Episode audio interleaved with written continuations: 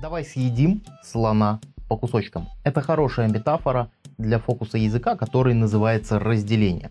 Сегодня как раз его и разберем. Как ты понял, что здесь мы уже будем что-то делить. И делить мы будем не что иное, как убеждения, утверждения, либо возражения, высказанные тебе, твоим собеседником. В чем здесь фокус? Фокус очень простой и элементарный. Ты берешь возражение, которое тебе высказали, и твоя задача постараться разобрать это возражение на множество-множество деталей, выбрать в этих деталях какие-то позитивные детали, выбрать в деталях позитивные детали, и таким образом ты переключаешь фокус внимания твоего собеседника на какие-то позитивные аспекты, и он начинает разубеждаться в своем изначальном высказывании. Давай, как обычно, перейдем к примерам. И тут кто-то мне писал, что цена на товар не может быть дорогой или дешевой. И я специально потратил много-много времени, чтобы загуглить этот вопрос. И тем, кто писал, большой привет, привет! А, посмотрите в прошлом видео по фокусам языка, я дал вам детальный ответ. Поэтому не будем тратить в этом видео на это время и будем разделять будем разделять убеждения. Итак, у вас слишком высокие цены. Как можно разделить это убеждение? Самое простое, чтобы разделить такого рода э, возражения, ты можешь сказать, давайте разберемся детально, из чего состоит цена на товар. Цена состоит из сырья, то есть этот товар сделан из какого-то материала, там, допустим, из золота или, не знаю, там, из металла, пластика, чего угодно. Потом труд рабочего, потом транспортировка и логистика, потом э, растаможка и так далее, и так далее, и так далее. Ты перечисляешь, дробишь стоимость товара на мелкие части, и потом для того, чтобы усилить, ты можешь сказать, это же из чего должен был бы быть сделан этот товар, чтобы он стоил дешево. Таким образом, внимание твоего собеседника концентрируется на тех важных деталях, которые ты ему предоставляешь. И таким образом он разубеждается.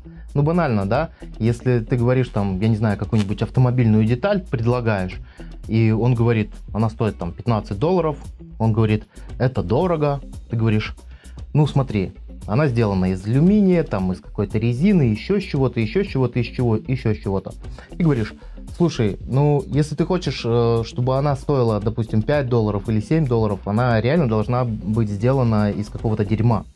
И таким образом ты переубеждаешь, и человек действительно начинает задумываться, из чего складывается цена товара, и уже ему легче принять решение о покупке.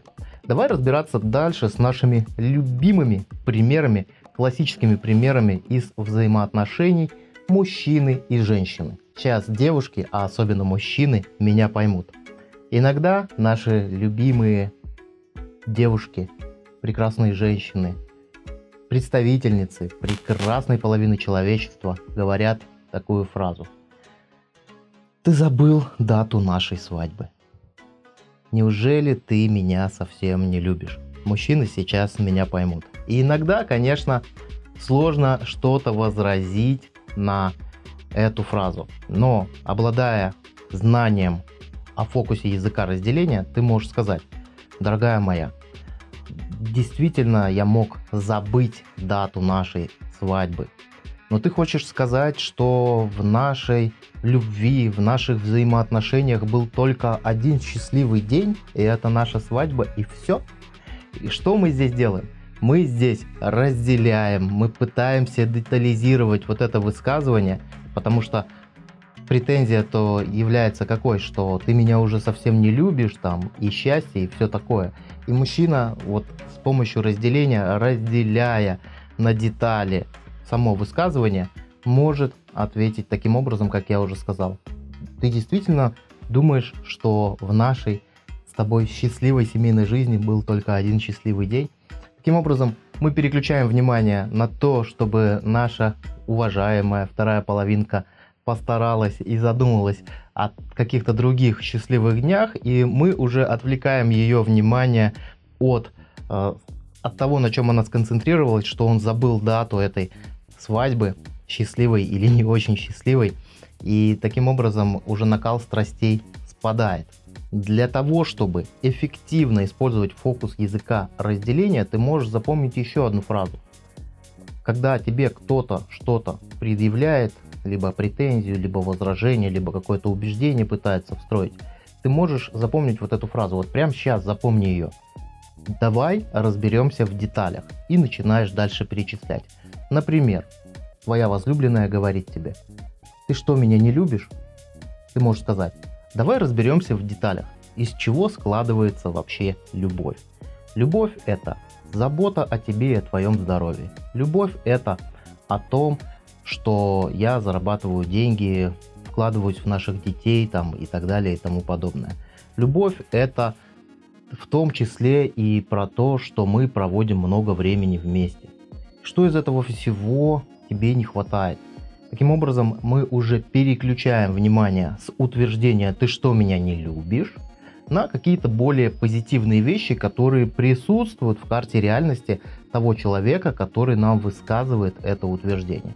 И таким образом обрабатываем такого рода возражение. Или еще один пример, когда капризный мужчина своей женщине говорит, ты все время меня контролируешь, да, бывает такое, что, ну вот бывает, что мужчине кажется, что женщина его контролирует. В таком случае как использовать фокус языка разделения? Да очень просто. Девушка или женщина может сказать, слушай, ты очень много проводишь времени на работе, ты очень много времени проводишь со своими друзьями, ты ездишь на рыбалку, ты уделяешь очень много времени своим хобби, ты очень много времени тратишь на то, чтобы помочь своим родителям. У меня вообще складывается такое ощущение, что я вообще ничего о тебе не знаю. Как мы здесь делим? Мы ищем множество каких-то фактов, которые являются ну, определяющими в карте реальности этих двух прекрасных людей. И получается девушка, когда начинает перечислять, когда мы дробим, когда мы нарезаем на кусочки, едим этого слона по кусочкам, мы очень сильно уводим внимание нашего собеседника на другие позитивные аспекты, и ему уже совсем не кажется, что его кто-то контролирует. Еще одно хорошее высказывание. Например, тебе кто-то говорит, я тебе не верю. Как здесь применить разделение? Опять напоминаю, кушаем слона по кусочкам. Говорим ключевую фразу. Давай попробуем разобрать в деталях. Если вспомнить каждый случай, когда я тебе говорил правду, ты убедишься в том, что у тебя гораздо меньше оснований мне не верить, чем прислушиваться ко мне. Что мы здесь дел, делаем? Как мы разделяем? Ну, здесь, конечно, еще можно усилить. Здесь можно вспомнить множество случаев, когда ты говорил правду, перечислить их. Это зависит, конечно, от контекста. Здесь очень важно лавировать. Вот фокусы языка — это про гибкость, это про лавирование. Потому что с одним человеком это может сработать, с другим может не сработать. И здесь твоя задача привести как можно больше фактов, когда ты действительно говорил правду, и потом подвести к тому, что... То есть мы здесь делим, делим на, на мелкие детали и концентрируем внимание на позитивных вещах. Таким образом человек начинает сомневаться своем изначальном высказывании.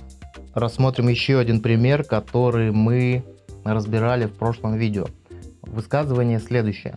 Ты слишком часто ко мне придираешься. Давай будем разбираться, как этого слона съесть по кусочкам. Как здесь разделить убеждения. Ты слишком часто ко мне придираешься. Что можно сказать в ответ?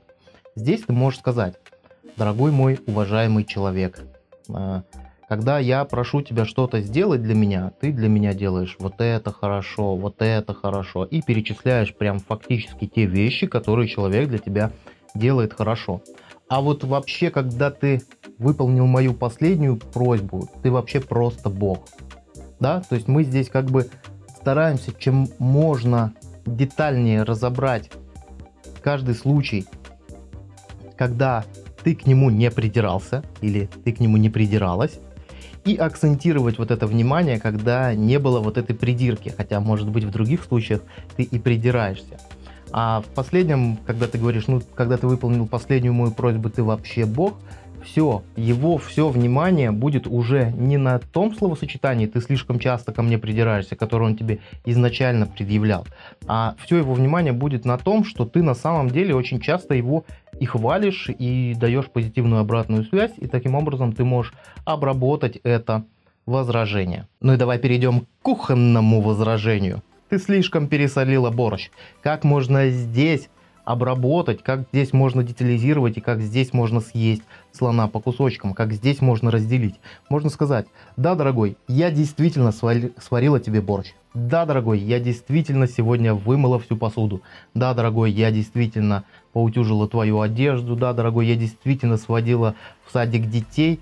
И так далее, и так далее, и так далее. Перечисляешь, перечисляешь, перечисляешь и таким образом отвлекаешь внимание от изначального высказывания. То есть детализируешь настолько, насколько это возможно, и человек забывает о своем изначальном высказывании, о том, что ты пересолила борщ, даже если такое случалось. Вот еще один пример, который часто люди говорят прежде всего в отношении себя. Такое классическое, унылое утверждение, либо убеждение, которое звучит «я ни на что не способен». Как здесь можно разделить, как здесь можно скушать слона по кусочкам, как здесь можно детализировать. Смотри, ты можешь ответить на такое возражение следующим образом. Я очень часто это в своей практике применяю, когда работаю индивидуально с клиентами.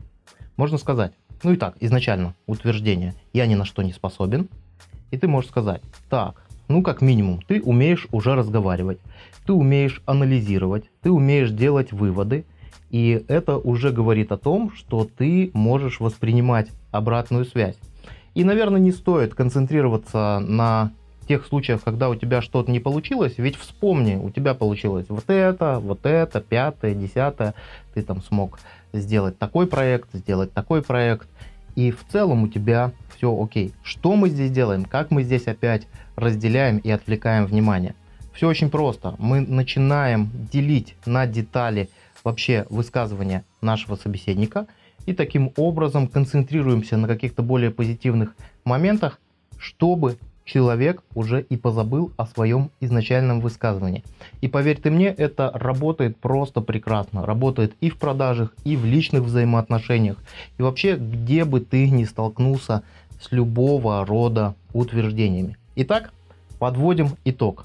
Чтобы искусно, эффективно воспользоваться фокусом языка разделения, нужно запомнить метафору. Давай скушаем этого слона по кусочкам. Дальше можешь запомнить такую ключевую фразу. Давай попробуем разобраться в деталях. И уже после того, как ты сказал фразу «давай попробуем разобраться в деталях», начинаешь детализировать, акцентируя внимание на позитивных акцентах. Я знаю, здесь есть люди, любители боевого НЛП. Чтобы использовать фокус языка, разделение и эффективно заражать людей вирусом чувства вины, стыда и любыми другими психовирусами, ты можешь разделять и концентрировать свое внимание и тем самым концентрировать внимание собеседника на негативных деталях. И таким образом он еще будет больше убеждаться в своем изначальном высказывании, но я тебе этого делать не рекомендую. Я за экологичное использование NLP. На этом все. Пока-пока.